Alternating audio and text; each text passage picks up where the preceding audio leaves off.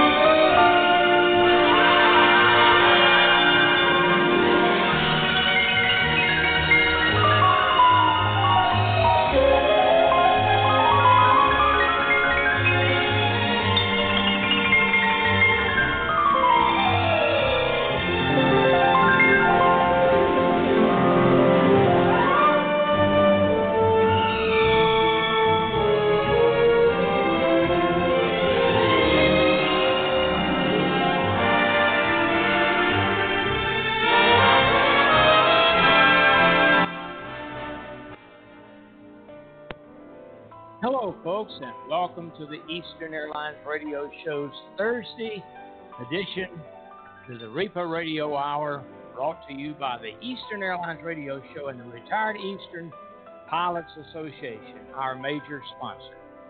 We share the stories and memories of the pilots who flew the planes of Pitcairn Aviation, Eastern Air Transport, and Eastern Airlines. My name is Neil Holland, and retired Eastern captain and producer of the show. We hope you will enjoy the stories we bring to you every Thursday at this time, and you will join in the conversation during the broadcast. We like to brag a little bit from time to time because we're way out there. We reach almost all the way around the globe. The following countries listened to our show last week Australia, Malaysia, Thailand, Philippines, Japan, China, India, Turkey, Ukraine, Slovakia, Czech, the Czech Republic, Germany, Denmark, Finland, France, United Kingdom, Ireland, Senegal, Brazil, Argentina, and Colombia. How do we know this?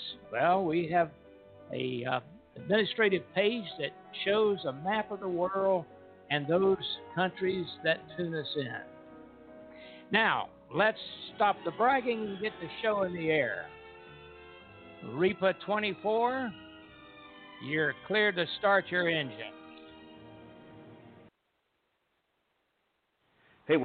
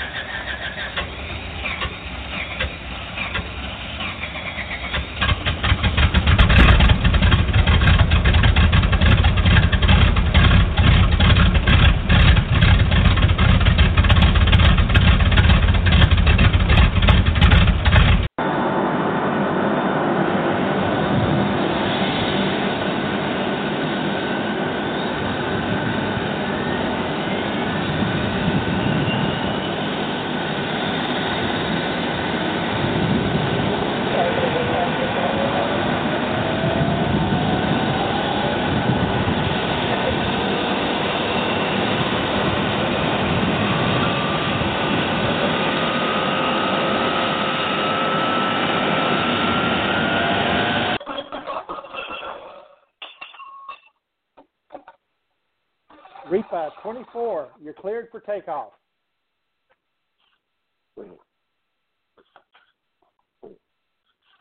Roger, we're on the roll and requesting a straight out departure. That's approved, REPA 24.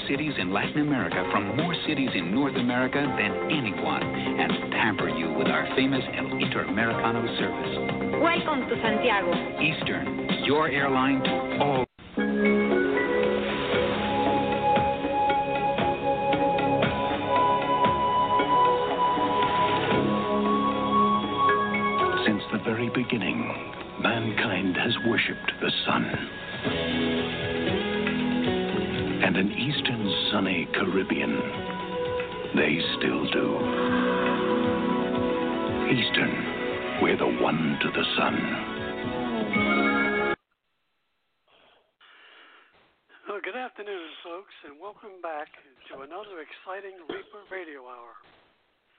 Today, our stories range from the sounds of the aircraft you just heard starting up, or simply stated, from the Mailwings to the huge Lockheed L 1011 TriStar, aka the Whisperliner. By the way, that was the beautiful sounds of the four Wright R 3350 engines of the Lockheed Constellation, probably on another successful Eastern Air shuttle flight. As we like to tell our first time listeners, you can listen in with your smartphone or go to our radio show provider at www.blogtalkradio.com forward slash Captain Eddie at 3 p.m. Eastern Daylight Time and just click on the start arrow. Remember, it must be at 3 p.m. or you will be given the message that the show has not begun. Better yet, why not do as many listeners do and just call into the show at 213 816 1611. This will put you on the producer's board, and all you have to do to share your comments or join in our discussion is to touch the number one key on your smartphone, smartphone keyboard. That will tell the producer to unmute your phone's microphone. Then just join in the fun. Now you can choose or listen or talk with our host. Now let's head up, to uh, Long Island, New York, where Captain Mike Scott is at the controls. Mike? Yes, thanks, Don. Folks, sit back and enjoy the great aviation stories, as our producer said. Stories written by pilots who flew the planes of Pitcairn Aviation, Eastern Air Transport, and Eastern Airlines stories printed in Reaper and other publications. Today we have some stories by the ladies told in the pages of Captain Neil's book, The Wings of Many. We add beauty to our stories. Eastern ladies can be just as good at telling stories as the guys, so we give you a few more stories from our gals that, that have written in. Harry, how about telling the listeners what they may have missed uh, on last week's uh, broadcast? All right. Thank you, Captain Mike. Uh, in our last episode, Gene Leidenfrost told a story titled Who's Your Daddy?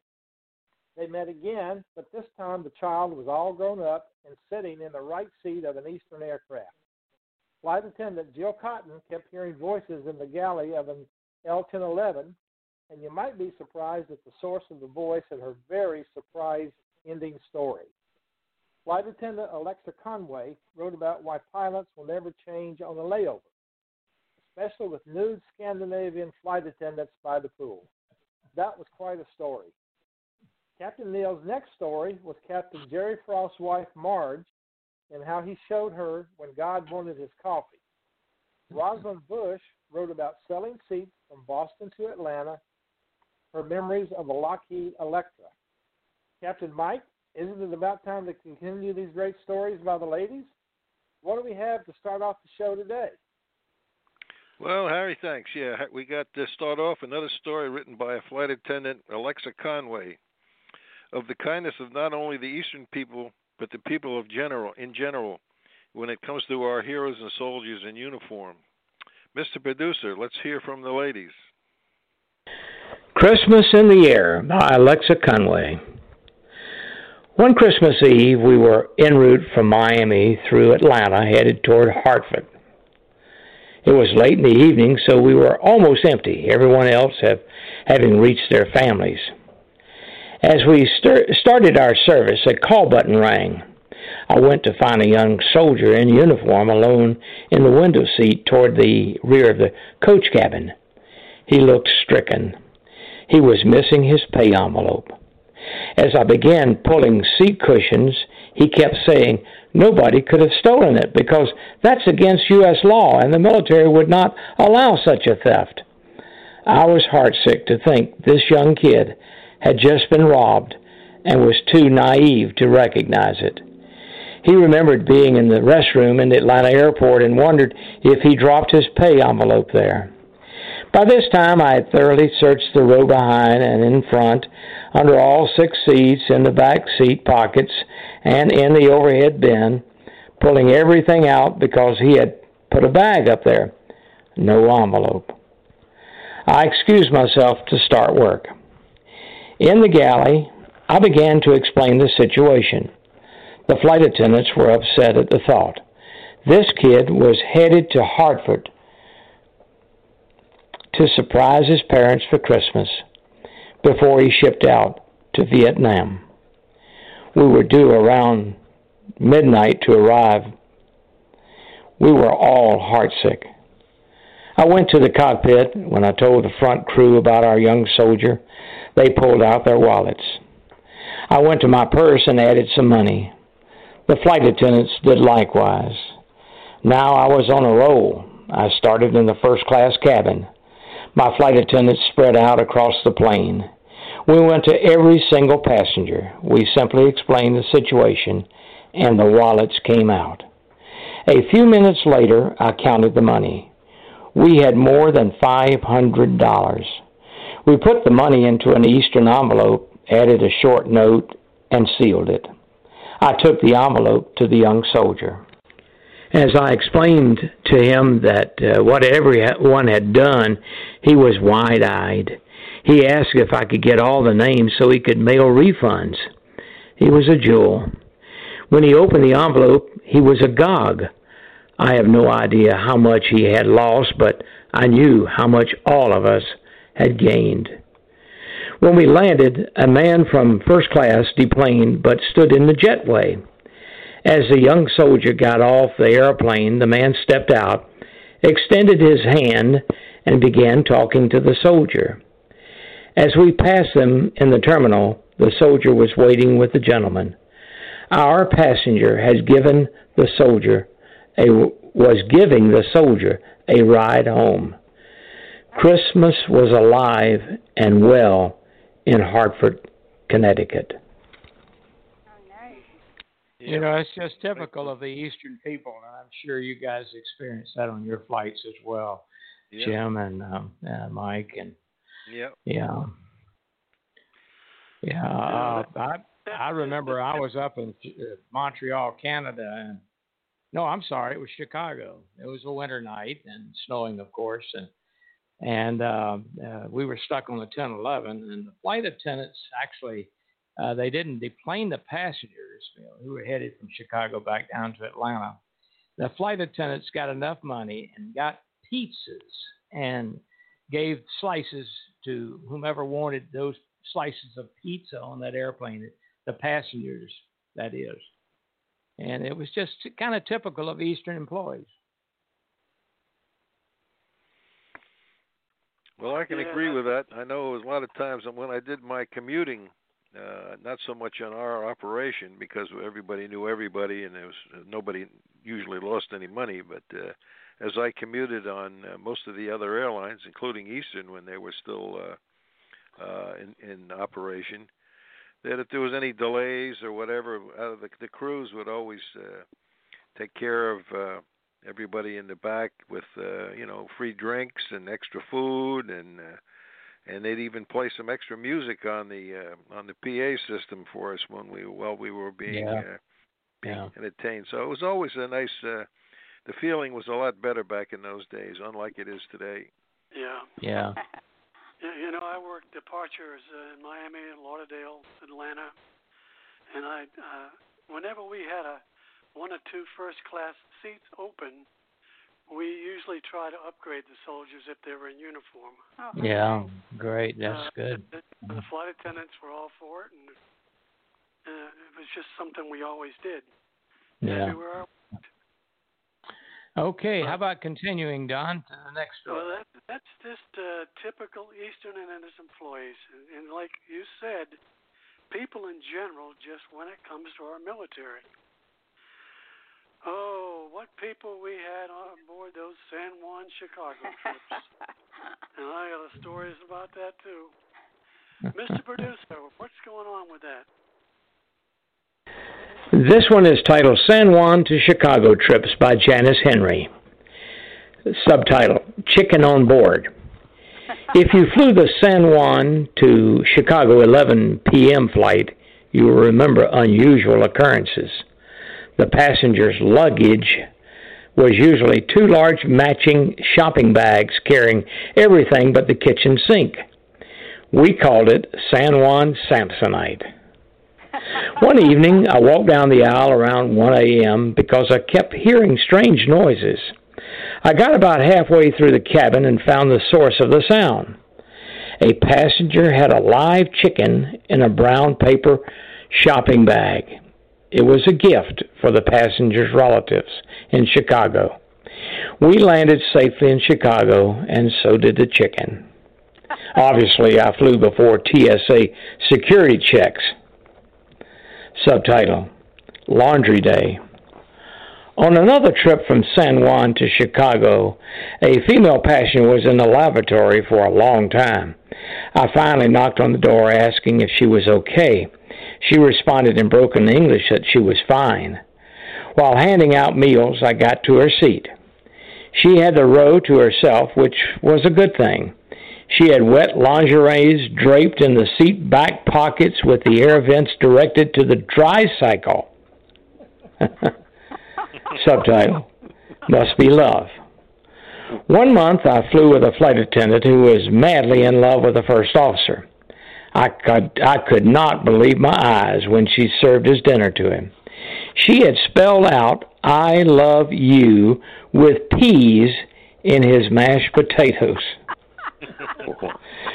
Subtitle Harlem Harlem Globetrotters. I worked a charter flight with the Harlem Globetrotters, a very lively group. Basketballs were being tossed all over the cabin, and they helped carry the meal trays, so it wasn't all that bad. That is a riot. Yeah, good, good story. Yeah, it, uh, those San Juan, Chicago. I flew those night coaches, and, and uh, on the 1011, and boy, they they were they were different, and and usually Chicago San Juan, if you remember, you ever flew those trips, they were full too. I mean, we had a heck of a payload or a passenger load uh, um, both directions. I guess there's a little San Juan, Puerto Rico, in Chicago somewhere, maybe around the old town there. Yeah. Probably a little further than that. Yeah, yeah. Okay, Harry, what you got? Well, Neil, it, it would fill a book if someone wanted to tell all that people on those flights brought on board. We've heard many stories before. Some of us saw it, but it was incredible what people would bring on those 10, 11 flights from Chicago Yeah. to San Juan. What's up next, Mr. Producer? Well, let's listen to a little bit of news about Elvis. Elvis by Kit Jersey. It was late summer of 1975, and we were completing our shift at Bradley, which is Hartford, Connecticut. Tom Murphy, rest in peace, our supervisor, was asking three people to work overtime after our shift. None of the crews felt like taking overtime. We had finished our flights and managed the overnighters. He kept asking, but got no takers because he didn't have full. We didn't have full details on the amount of overtime or when the unscheduled flight would arrive. He called me into his office and said, "KJ, I need three of you guys to to stay, or it's going to be forced overtime." I asked him why this was such a big deal. It's Elvis Presley's private plane. I almost jumped out of my chair and said, "Okay." I'll stay, and I'll get Fast Eddie, who is what we called Dave Chimura, and Uncle Howie, who is Howie Fox, to stay. I called them both outside and said, Take the OT, and they asked, What's the big deal? And when I told them, they almost tripped getting back in to tell Murph they would stay. All the other guys were wondering, but punched out and left. We had to, to have ground power and air stairs ready for when the plane called in. Finally, after midnight, the plane called in, and we headed for the air freight ramp area. There were state police cars and limousines there lined up. Then we saw the plane approach, the tail lit up with spotlights illuminating the large letters TCB, which meant, of course, taking care of business. The plane landed and taxied to the freight area. Once they parked and we had their power checked, we stood waiting to see Elvis. The Memphis Mafia deplaned first and stood at the bottom of the stairs. The state police and limos pulled up then. Then Elvis' girlfriend, Linda Thompson, which was, who was Miss USA, deplaned. She was wearing a light brown hot pants outfit and got into the limo. Then Elvis appeared. He came down the stairs, met the dignitaries, talked, and posed for pictures. Before getting into the limousine, he looked around and saw us standing there and walked over toward us and said, Are you the guys taking care of my girl? Nodding toward his plane, the Lisa Marie. We said, Yes. He shook hands with all of us and said we could go up and check her out then got into the limo- limousine and left. The pilot gave us a tour of the plane and then went back to work. It was a great moment and now a great memory. The neatest thing was that this aircraft had its own portable ground power unit in the front cargo bin. The inside of the plane was totally plush, fit for a king. He was Oh, the yeah. king of music, that's for sure. But you know, El- Elvis was kind of a regular guy to be so, uh, you know, so popular, such a celebrity uh, of his statute. But uh, he seemed like he was just uh, kind. Of, well, he served in the military. He he didn't try to uh, draft dodge or anything like that, uh, and um, he seemed to be pretty regular. Any of you guys ever meet him? No. I say when he was in the military, when he got his military haircut, I think the guy asked him, he says, "Would you like to keep those sideburns, boy?" So he said, "Yeah." So he shaved them off and plop- plopped them in his lap. yeah. yeah. Well, I've got one more I'm going to play, and uh, I I thought uh, it'd be good to um, play this one about uh, LaGuardia, the airport. Uh, not necessarily the airport in this case. Yeah. But, Before you uh, start at- that one, Neil. Yeah, go ahead.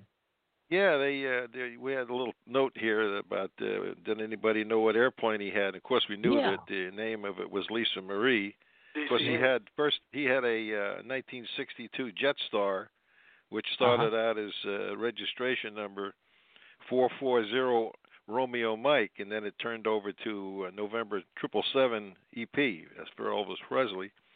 And of course, the Convair 880 that he owned was operated by Yeah. Delta, and it was uh, November 880 EP. And uh, that airplane sat down in Fort Lauderdale for a long time, right next to uh, Walker's Cay, because uh, we used to bring our airplane in there, and it used to sit over there derelict before it was finally moved from there by whatever means and crew to get it to uh, to Graceland. And Oh. just thought I thought I'd add that in there. Yeah, interesting. So he had a Convair 880, that dirty Yeah. airplane. Uh, yeah, that was a noisy thing too. Yeah. That was. Yeah, I think it was. Uh, didn't it hold the, the speed record as far as commercial airliners? Uh, yeah, the 880 was uh, it stood for 880 kilometers per hour, and the 990 was respectively the same. So it was the the fastest jetliner up up until that point. You know, until My the God. newer ones came out. Uh, interesting. Very interesting. Yeah. Okay. Very good. Thanks for that information, Mike. Yeah. Appreciate it. Okay, let's hear a little bit about LaGuardia. Well, uh, what- A passenger, Arthur unknown. Several airlines in the United States keeps a list of the passengers who have traveled on their respective lines. In surveying these lists, it is interesting to note that a number of these air minded passengers are people who occupy prominent positions in the public life of the country. The occupations and interests of these air travelers cover vast fields. Eastern Air Transport Incorporated has carried bishops, prize fighters, ambassadors, explorers, lecturers, authors, and politicians. The people who travel by air invariably are interested in air transportation. This interest varies in intensity for such passengers as Count Felix von Luckner and Admiral Richard Byrd are naturally more enthusiastic about flying than Richard Halliburton and Lowell Thomas. It would seem that amongst these various groups, the mayors of the United States have done the most express traveling, for no less than 15 mayors have been carried on planes operated by Eastern Air Transport Incorporated.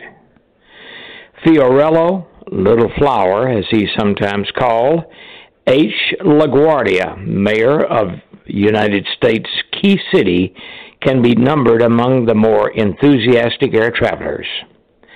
Mr. LaGuardia, realizing future possibilities, has been interested in aviation since its inception. The potential energy stored in LaGuardia's 5 feet 2 inch frame has made it possible for him to be interested in an industry with which at present he has no direct contact. The major of uh, the mayor of City Hall has always been a public spirited citizen. While serving at Washington in a legislative capacity, Mr. LaGuardia rarely missed an opportunity to represent his constituents. If congressmen received marks in much the same manner as children do in school, LaGuardia would have been the proud possessor of an A for attendance. The feeling for public service, long inherent in Mayor LaGuardia, has caused him to harbor an intense interest in aviation. In this active field, New York's mayor has felt that the public be served well. His interest in such a progressive field began during the World War, when Mayor LaGuardia resigned from Congress to serve in the Air Force as a pilot on the Austro or Astro Italian front. Upon reelection to Congress as representative, the mayor consistently evinced great interest in anything pertaining to aviation, whether it is military or commercial. Numerous bills designed to benefit aviation were introduced by New York's flying congressman in the House of Representatives. Mayor LaGuardia has long been an advocate of a governor's island airport to serve the New York City as an auxiliary to the present facilities. However, the little flower is no fireside aviator. Although a member of numerous organizations, the insignia he wears is that of the Quiet Birdman, a group of aviators who saw service during the war. He constantly made use of the commercial airlines between New York and Washington when shuttling between these points became a necessity for him. Before undertaking his new job, the mayor elect made a 2,850 mile flight from Panama to Washington, D.C. over American operated foreign and domestic air routes. At the time, Mayor LaGuardia seemed pleased with advancements in air travel made, which he observed while making this journey home after his strenuous electoral campaign. The mayor to be left New York for a cruise to the West Indies by steamer. He abandoned the boat at Panama in order to make his return journey by air. Retracing his steps on this trip took only one third of the elapsed time of his original southward journey. Pan American Airways carried him from Panama to Miami via Barranquilla, Kingston, Cuba, and the United States. From here, Eastern Air Transport hopped him up to Washington, where LaGuardia spent a day in the capital. The following day, his honor to be re-entered a plane to be re-entered a plane as a passenger for a comparatively short trip up to New York City. Although there is a warm spot in his heart for aviation, Mr. LaGuardia has a number of diversified interests. He has long been the friend of all immigrants, a group who, upon leaving their mother country, Mayor LaGuardia derives much of his understanding of people and their jobs from his own multiple interests. At various times, he has been newspaperman, United States consul at Flume, Fiume, interpreter at Ellis Island, lawyer, and politician. The contacts necessarily made in such absorbing occupations have left their imprint upon the present incumbent. He has assimilated much of what he has felt and seen, so that the army bred son of a bandmaster has become a true servant of the public. An editor's note. This article appeared in the March 1934 issue of Eastern Air Transport uh, Incorporation's Newswings. I must say, it is most difficult to read the text from the Newswing issues back in the days 1930 when Eastern Air Tran- had Transport had that as their newsletter. Uh, just the way they wrote back in those days, very very difficult in reading. Of course, I have problems reading.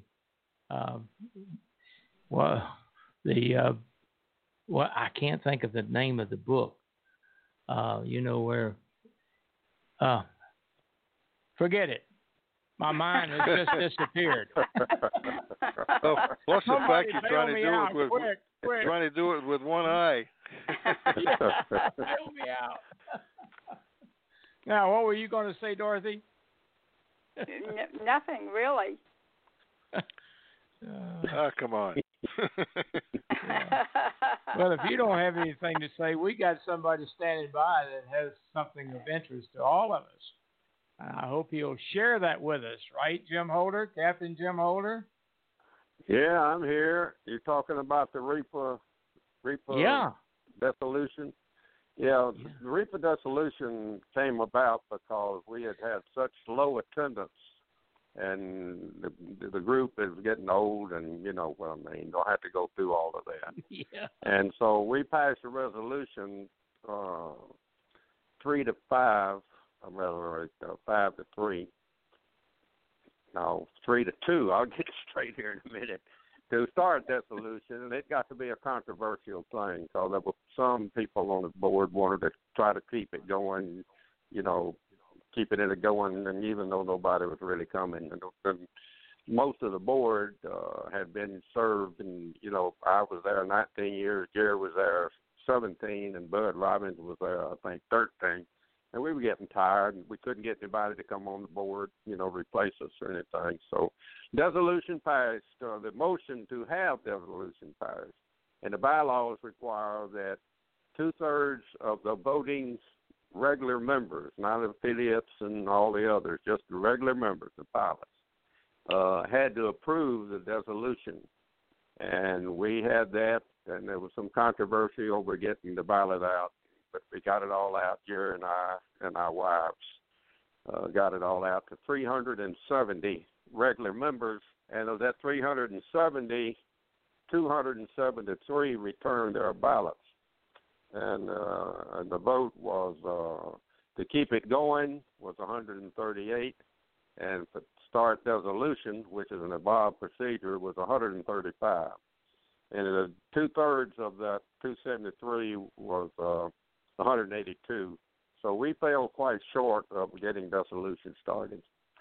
And so uh, I had resigned back in July all of my positions. And uh, Jerry Frost, uh, he also had resigned, but he stayed on after resigning uh, rescinded his resignation because he has a really important job being the treasurer, managing all of our dues and everything else. Uh, I was uh, editor, and I previously resigned as editor twice, and this time I made it stick. But that's about the story. So it's going to continue on. Uh, there's no re- there's no reunion this year. It was canceled. Uh, it's interesting to see that 138 people voted to continue uh, having the reunions, and we had 21 at the last reunion, including five who were board members who were supposed to be there. So it's going to be interesting to see what happens, and, uh, and that's about it. Well, oh, you know, yeah. Jim, oh, I yeah. just, yeah. Let I me just one wa- other thing. yeah, The Silver Falcons. Uh, I may have mentioned this before, and I won't be on the radio show Monday because of this. The Silver Falcons last year at our convention in uh, in Auburn uh, unanimously passed a vote to start that's not dissolution. They're just shutting it down. Didn't have a dissolution uh, Silver Falcons. And we're having our final convention again in Auburn starting this coming Saturday and concluding with uh, uh, the banquet Monday night in Auburn. And when that when that banquet is over, the Silver Falcons uh, no longer exist as a group. And that's been a good. They've been they were we were formed uh, after the uh, strike, and uh, and it's been it's been a real good good good bunch of guys. Many of them Eastern pilots belong to both groups, uh, and uh, and I personally have been the president of both of them, and uh, I was on the first board for the Silver Falcons too. So it's it's going out with dignity. There's no doubt about it, and well managed. And I've got a bunch of stuff again, pictures and plan. You know, people have been giving me all these Eastern photographs, beautifully framed, and we've been raising money at the conventions to help OA Fish out up in North Carolina with his with his uh, summer camp for teenagers. And uh, I'm going to haul another load down there to Auburn Saturday, and we're going to have hopefully some more auctions or whatever we're going to do to try to raise him away some more uh, money to help pay for his new kitchen. He's having to put in a whole new kitchen by the health department so he can increase the attendance of the ones that he he hates to turn some away, but he's been having to. But with a new kitchen and a new sewer system, sewage system, he's going to be able to have another some large number of kids come there. That's going to be That's about it. Well, how do you Well, see? Your place must be looking like Sanford and Son by now. The what now? What'd you say? I say, with all the stuff you you're picking up, your your place must be looking like Sanford and Son. Well, it does. That's a, and then what I used to have, we call a garden room. It was a it was a back porch, and the previous owner converted it to a garden room, windows all the way around it and all that. And I got a church pew on one side, and, and you can't even see the church pew anymore. And uh, a few boxes, and, and Carrie's got, and I kid you not, she's got five vacuum cleaners. Two of them she's never used. What in the hell does she keep buying vacuum cleaners for? Beyond me, she's got three or four that roll around. She's got one she wears a pack on the back. I said, Carrie, don't buy any more vacuum cleaners. But uh, they're not going to Auburn's auction. But I sure would like to put them in a basement or something. I don't know why. Oh well, how did I get off on these side stories? Well, Jim, Jim, hey, Jim Holder, uh, who uh, who's on the board now?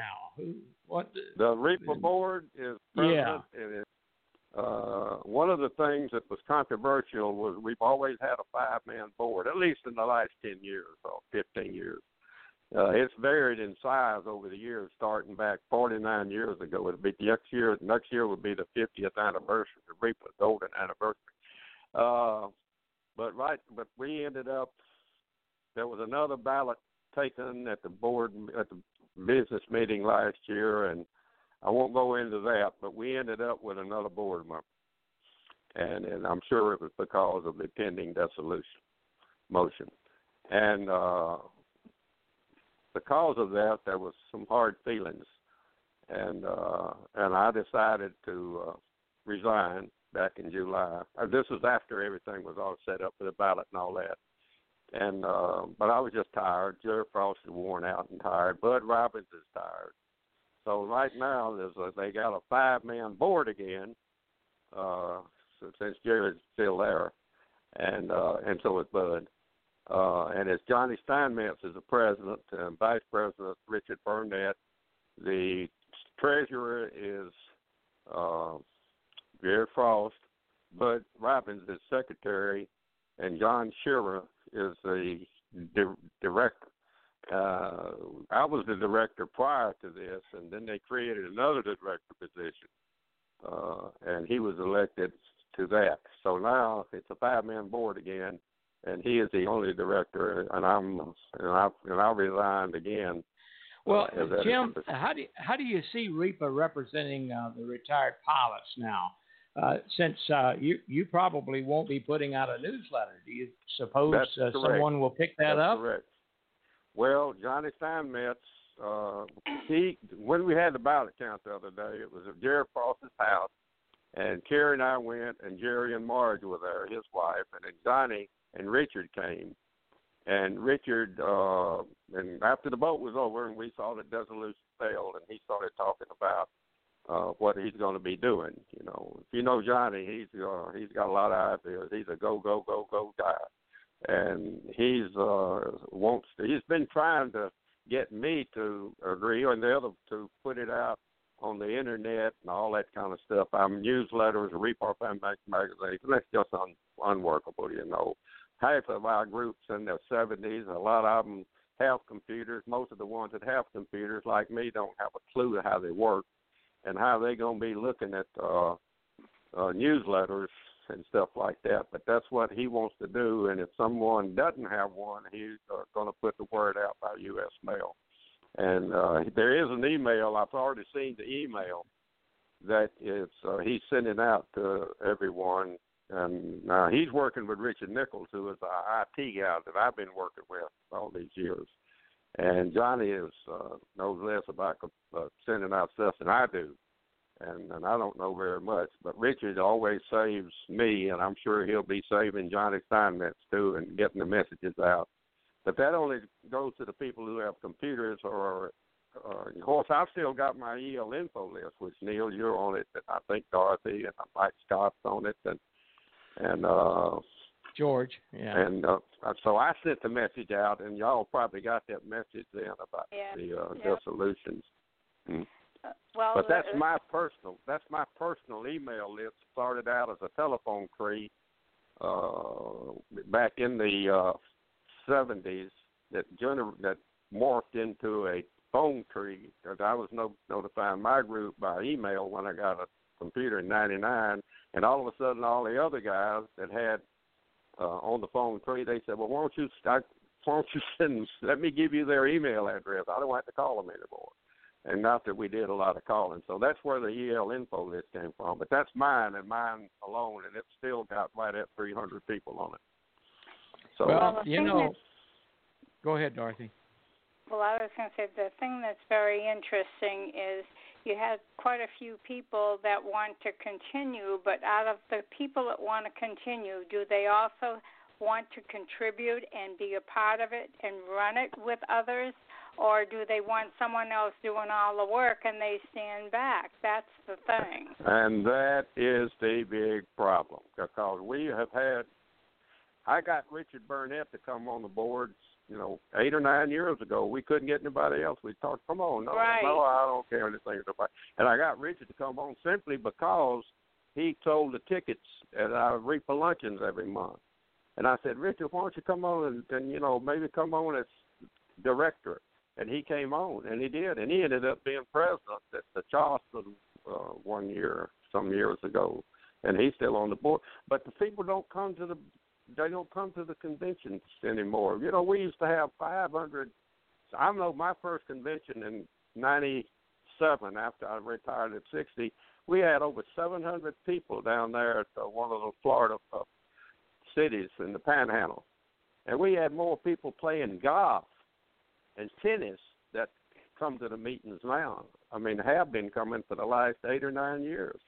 Because you know, they're getting old, we got an old group, and they don't travel very well. Hanson Callaway, bless his heart, we've talked about Hanson a lot. I can remember Hanson coming to the convention in his blue van with his wife in the front seat with him and four week uh, REPA widows in the back.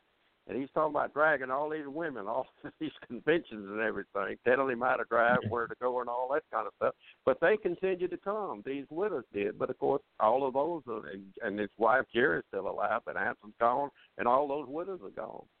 And so we were having more women. Yeah. The last two conventions, we had more women there. You know, former flight, not some former flight attendants that married pilots, and uh, than they did members, regular members. We we quit playing golf Yeah. about eight years ago. We quit having tennis. We used to have fifty or sixty people come play tennis in the tennis tournaments.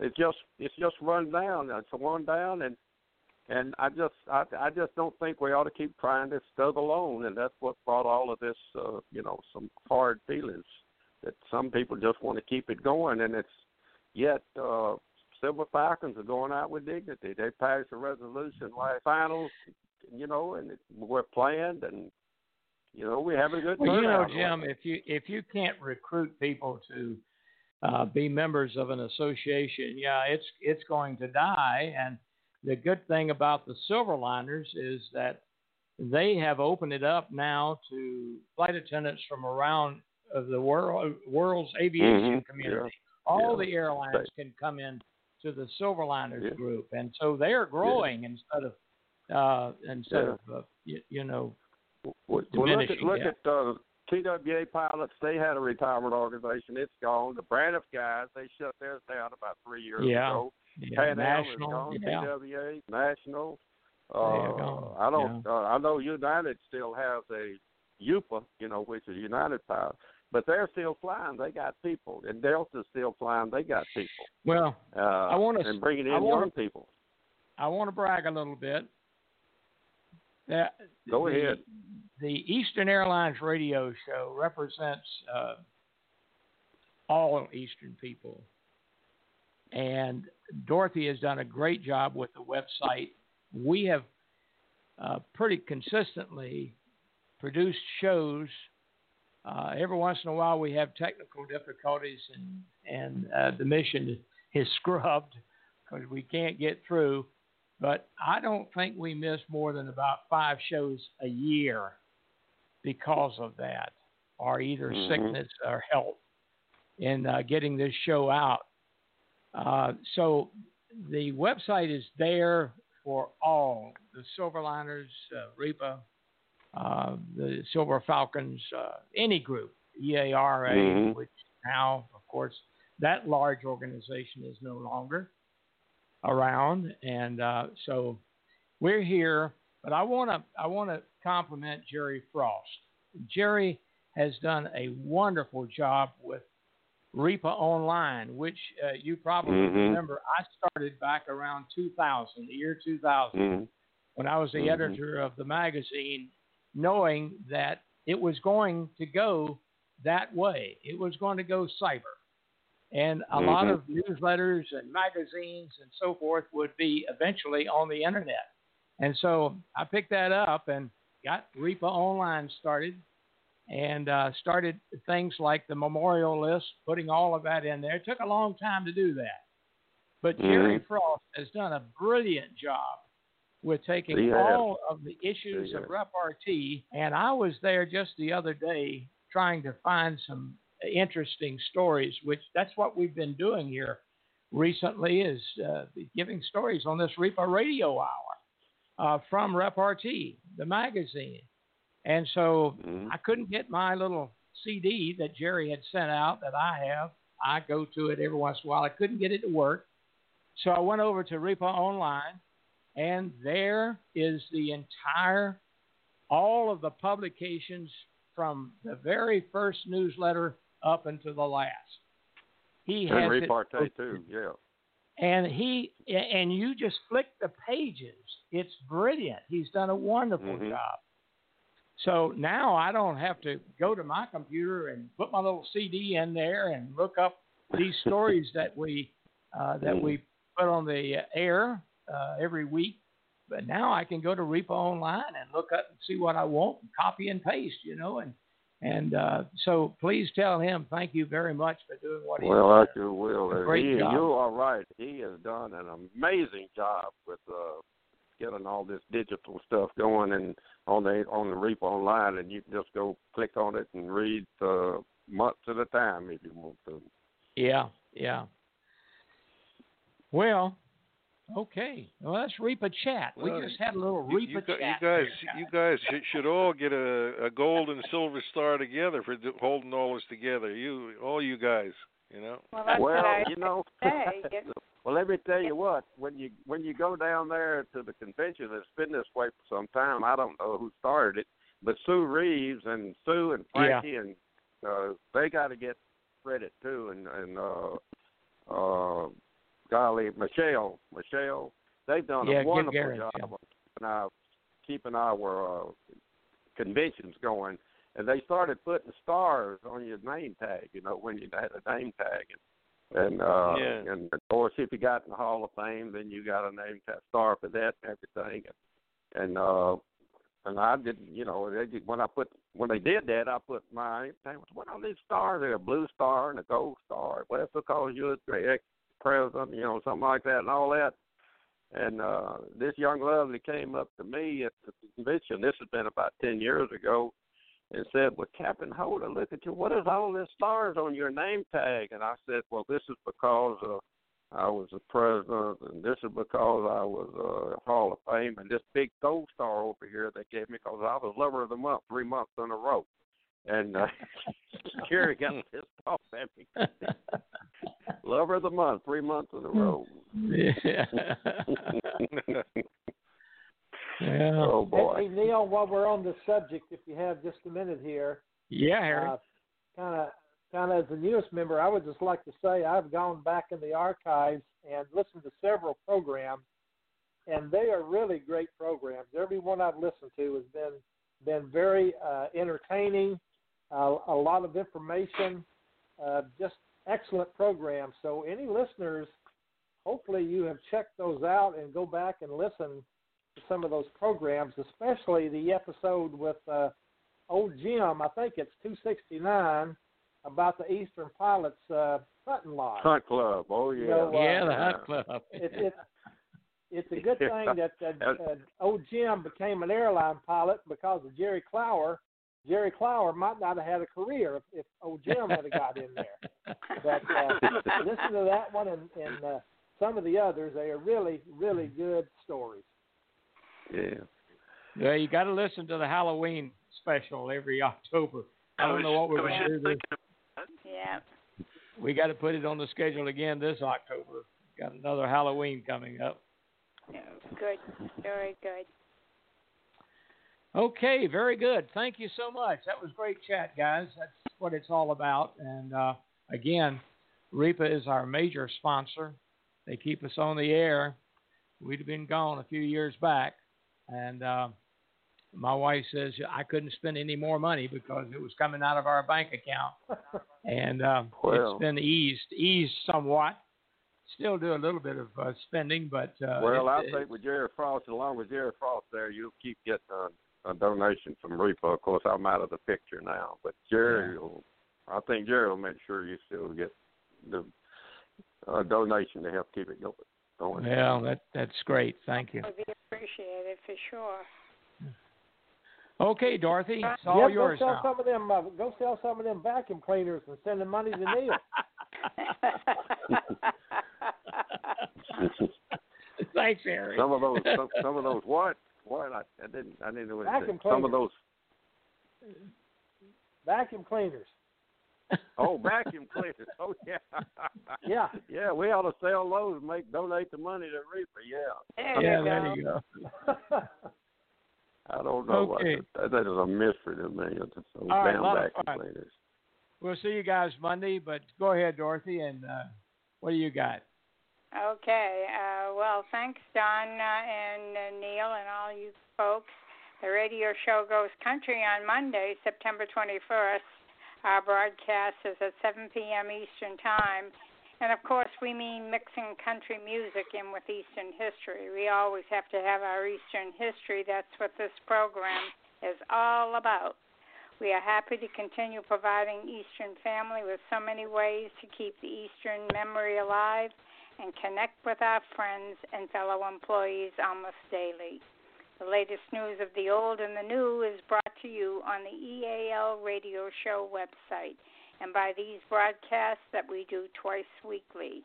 We encourage you to add your voice and memories to the broadcast by calling in and also by sending in your comments to the webmaster at host at ealradioshow.com so that we may include them on our extremely popular website. Don? Okay, well, thank you, Dorothy. Uh, it looks like uh, we'll see you again next week, same time, when we continue our trip through the pages of Repartee, as printed in the magazine of the Retired Eastern Pilots Association and other publications. And by the way, if you haven't visited our website, www.ealradioshow.com, you'll find many more great stories of Eastern and uh, its memories. Now, on behalf behalf of all of our hosts and our producer, Captain Neil Holland, this is Don Gagnon saying, So long, Eastern family. We love you, Eastern. We, we love, you, Eastern. Thanks, guys. Long live Eastern. Thanks, Neil. It was great. Good. This is a good show. See you good Monday show. night. Thanks. Don't leave me, I cry. Don't take that airplane ride. But you locked me out of your mind and left me standing here behind.